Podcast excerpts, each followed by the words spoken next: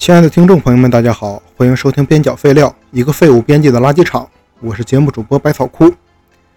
嗯，今天这期节目给大家上一点重口味的啊，虽然内容我觉得还行，但是我得提前做一个免责声明，就是如果您今天点开这期播客的时候正在吃饭，或者正在准备吃饭，在听到我这段话之后，如果您没有及时把音频关掉，从而导致吃不下去饭，那么请不要责怪我。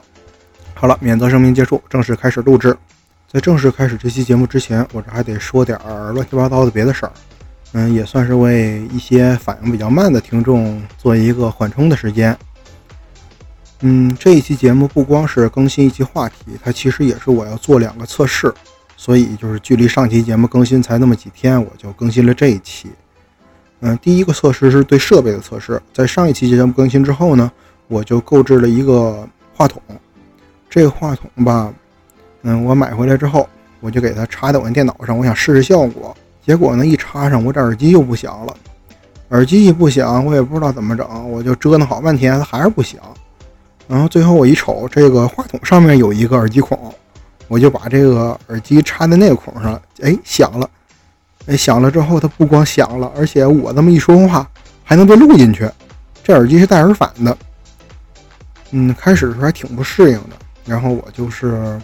嗯，带着这个耳返打了点游戏，打游戏的时候就是也是有点声音嘛，多多少少的。一有声音，然后我再一感叹啊，或者是一骂街什么的，嗯，他就自然而然的给我做了这个耳返，然后我感觉习惯之后体验还是不错的。嗯，另外这个耳返也是能在我录制节目的时候，如果是嗯说错了某些话，或者是说错了某些内容，或者是带着一些。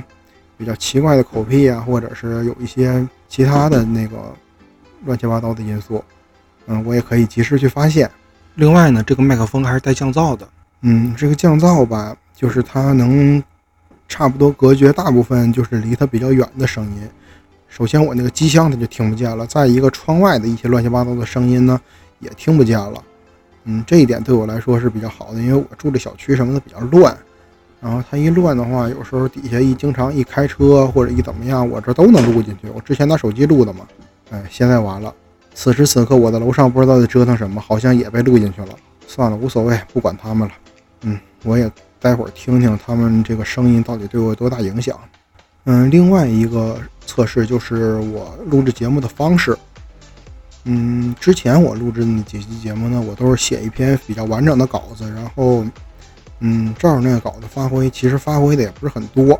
之前我就是跟那个其他的主播去交流这个事儿的时候，他们就说你最好不要写逐字稿，这样说起话来会不是很自然。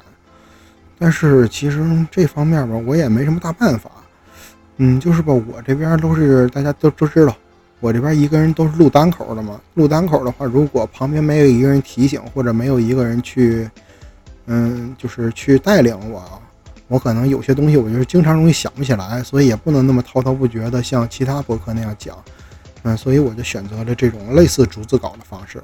那今天我想试一下，嗯，就是一篇简略的稿子，照着这个东西录能录成什么样？然后我就是翻出了自己以前写的一篇文章，然后稍微改了一改。这个文章不是很长，嗯，我试试这样的话能不能录出一期，嗯，至少品质上比较，嗯，能拿得出去的节目吧。嗯，好，正式开始这个本期的话题。嗯，本期第一个话题呢，也先不谈这个 shit 本身啊，嗯，还是给听众朋友们一些缓冲的时间。咱先讲点关于带孩子的事儿，也算是给介意这个东西的听众们，正在吃饭的听众们，嗯，稍微留点时间。如果我说前一段话的时候您没反应过来，那么现在还可以关掉。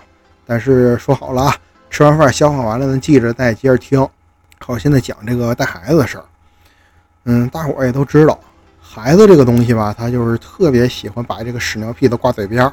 有的孩子句句不离屎尿屁，就是从他们刚能说出这种成段的话开始，一直到那么十几岁，好多孩子天天嘴边屎尿屁啊，这个这个，有时候一说干什么，他不说干啥，他说干屁，就这种性质。这到底是为什么？他也是有一个深层原因的。首先呢，就是因为孩子的这个世界观吧，还不是很完善，他们不像大人一样会感到恶心害怕，或者是没有大人这么强烈。大人们经常会有这样的感觉啊，有些事儿吧，小的时候咱不觉得恶心，长大了之后就觉得这事儿好恶心啊。有时候咱也不觉得害怕，长大之后觉得自己好勇敢啊。嗯，都是这种个事儿，大家都是这么过来的。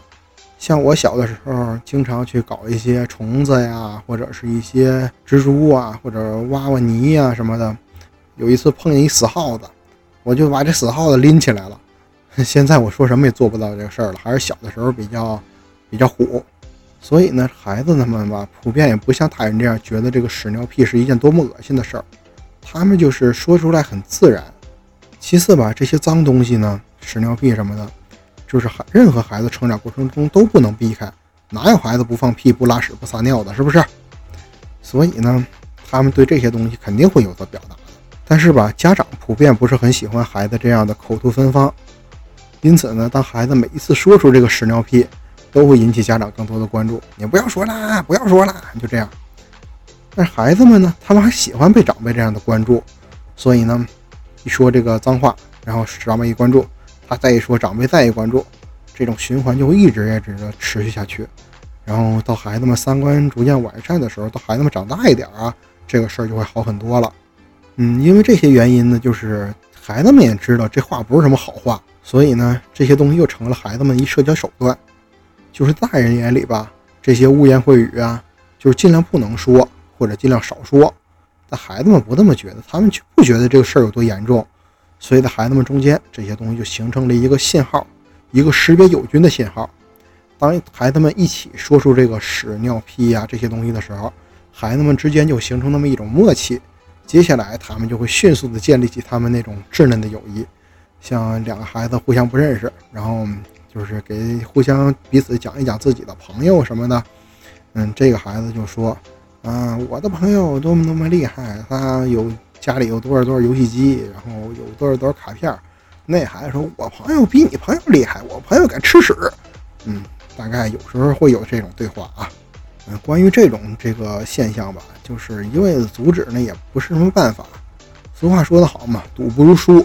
只要揭开了这个屎尿屁的这个神秘面纱，孩子们呢就会对这个东西兴趣大减，从而呢不会把他们经常的挂在嘴边，说不定还会产生这种对科学的兴趣。那就一举两得了啊！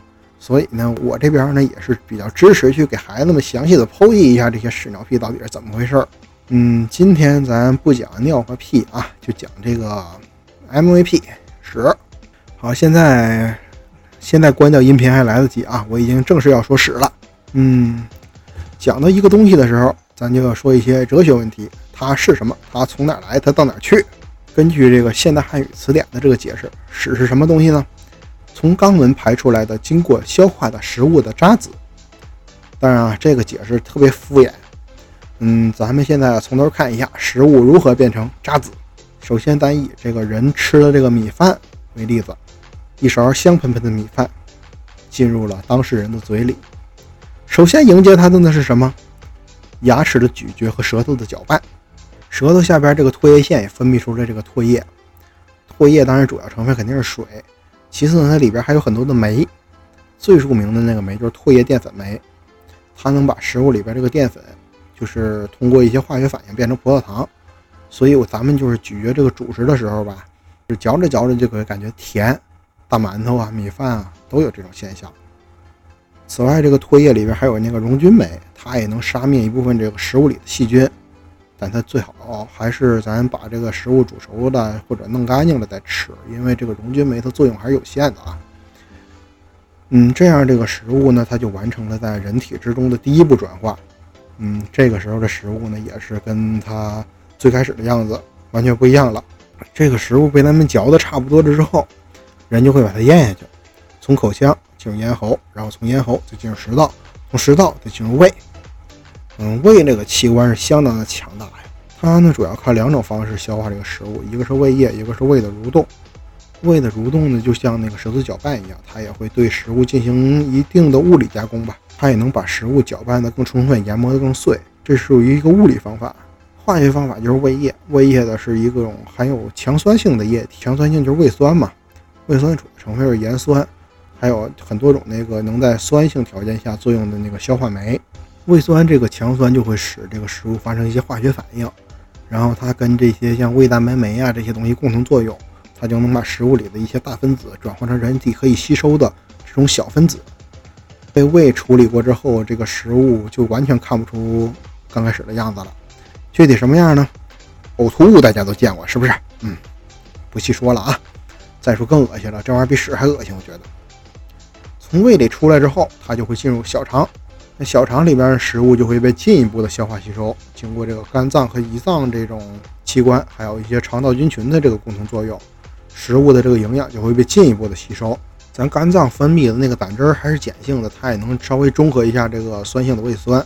经过这个小肠的洗礼，食物呢，嗯，还能叫食物吗？反正就这个东西吧，它就已经进入了大肠，这个屎就初步形成了。大肠呢，它会吸收一些小肠给它的这个东西里边的水分，还有这个无机盐啊、维生素啊什么，它都能多收吸收一点，然后这个屎就变得成型了。接下来要做就是把这个成型的屎排出体外。其实这个东西吧，我还是有一个比较深的体验的，就是我家那狗，它有一个就是特别，哎，比较特殊的习惯吧，它出门一定要拉屎，就是不管有没有，没有它也要硬挤。出门很长时间，它也要一直的去拉屎。比如刚出去的时候拉的那个屎是硬的，然后呢，它就是出去半个小时、一小时以后。它还是要没屎硬往出挤，这样就会把大肠里边没有消化好的那些东西挤出来，那就是稀的。这个东西我真的深有体会。哎，每次给它捡那个真是费老劲了。嗯，这样屎就诞生了。但是这个屎到底是什么时候诞生的呢？狭义的说是吃完饭之后诞生的。那咱从这种广义的角度，从时空的角度来解析这个事儿。嗯，有句话啊，就是当人们就是形容一件比较悠久的历史的时候。就经常会说有史以来历史的史啊，然后呢，经过这个网友们的加工，大家觉得这个有史以来程度还不够，发明一新词儿，有史以来啊，有大变以来，这回这历史悠久的程度就被大大的延长了。这个历史呢，一般指的就是这个人类使用文字的历史。人类使用文字才多少年啊？古巴比伦王颁布了《汉谟拉比法典》，刻在黑色的玄武岩距今已三千八百多年。所以呢，这也就是几千年的事儿。但是这个有史以来，这究竟是多久呢？啊，咱解释这个问题还得重温一下这个史的定义是什么。从广义上说，它就是动物从嘴里吃到食物，然后经过消化从肛门排出。最早期的这个动物吧，身上就一个口，又能当嘴又能当屁股。它们吃进去这个东西，还会从原来地方排出来。嗯，从嘴里吐，从嘴里出，然后也从嘴里进。这样的动物现在还特别多呢，比如水母就是这样的。后来呢，有些动物吧，觉得这事儿不太对，从身上又开一口，这回这个嘴跟屁股就分工了。你从嘴里进，从屁股里出，咱就通过这个屁股这个口来排泄了。我们人类就是这些动物的后代。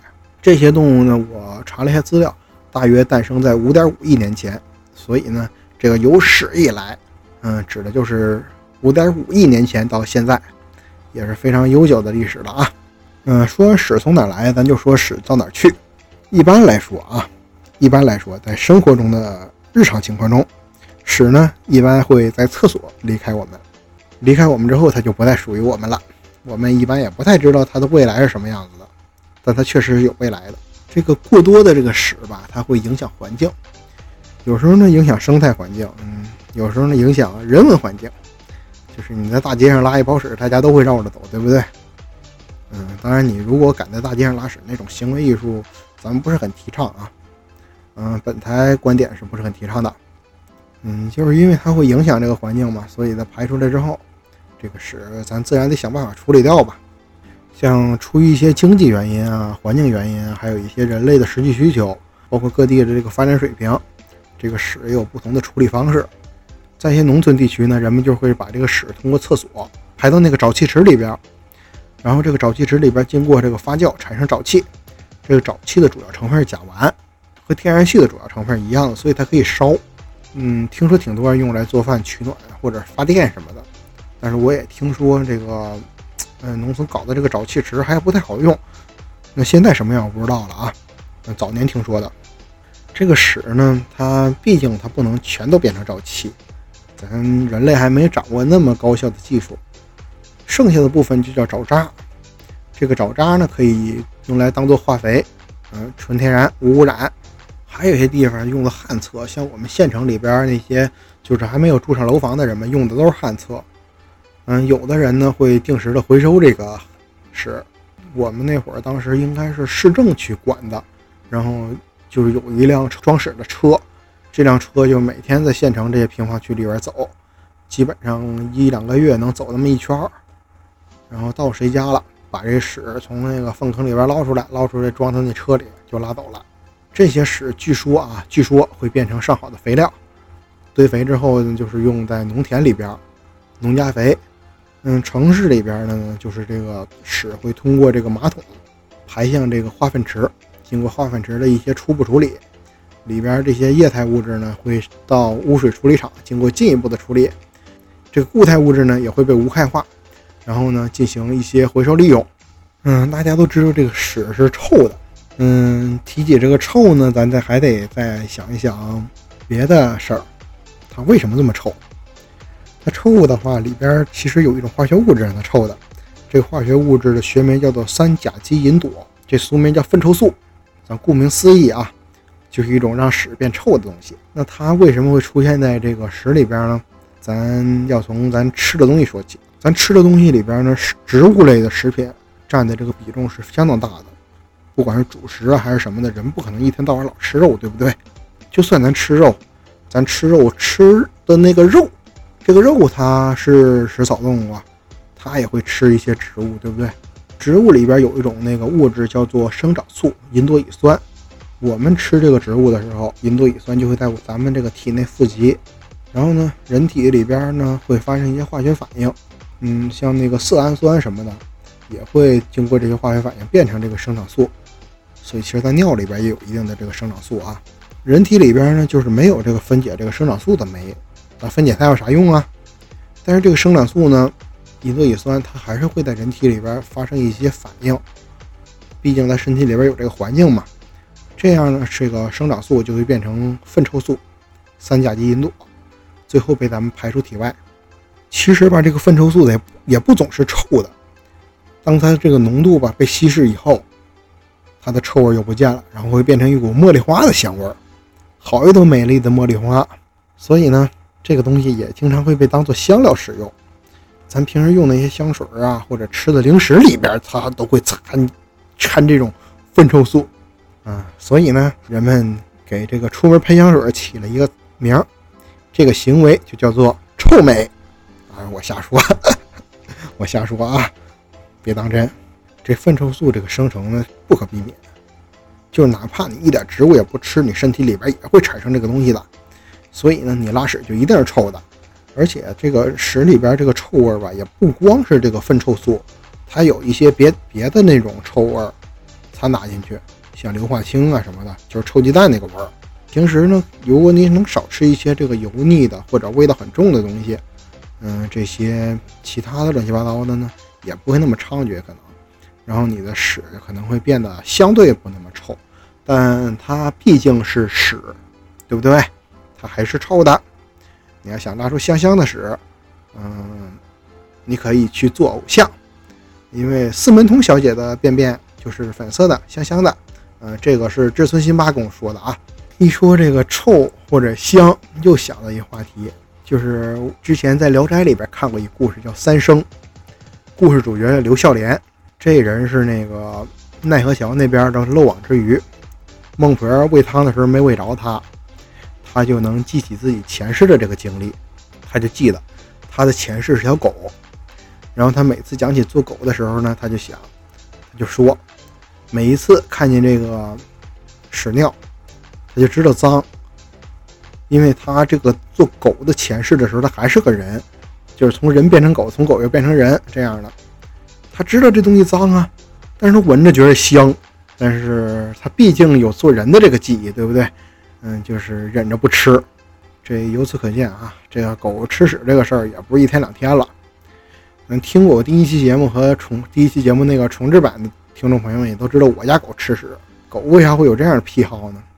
有些狗吧，它消化不太好，或者营养不太好，然后也有一些是因为那个寄生虫的原因，它肠子里边有一些寄生虫啊，它就会造成营养不好，所以呢，它这个消化不足，然后有些营养会也差一点儿，它就有时候会喜欢把这个消化过一回这个食物，咱再利用一回。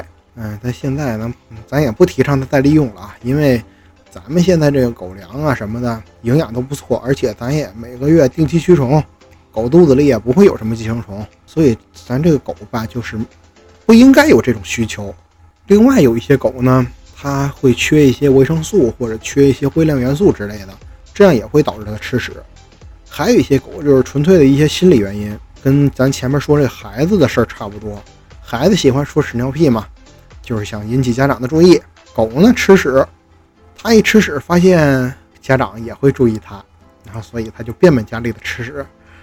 唉，啊，狗这样就算了，我不希望孩子这样啊，孩子这样就完了，这孩子就废了。还有一些狗呢，嗯，它这个小脑瓜是很神奇的，它用它那个感人的小智商来理解人类的事儿，然后就产生了一些误会。有的狗子觉得哈，你看我一拉完屎，主人就清理。我一拉完屎，主人就清理，所以这屎呢也不是好东西，对不对？嗯，既然主人想清理，那我也帮他帮忙吧。但是我作为一只狗，我没有其他的手段，我不知道怎么处理这个屎。但是咱有最原始的手段，吃。哎，不提也罢。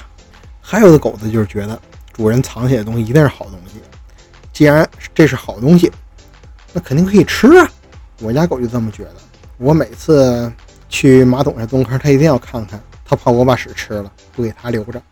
唉，它觉得主人觉得是好的东西可以吃，嗯，它就吃。还有一些主人呢，不是，还有一些狗，它喜欢在主人的房间里排泄，但是主人会讨厌狗在房间里排泄。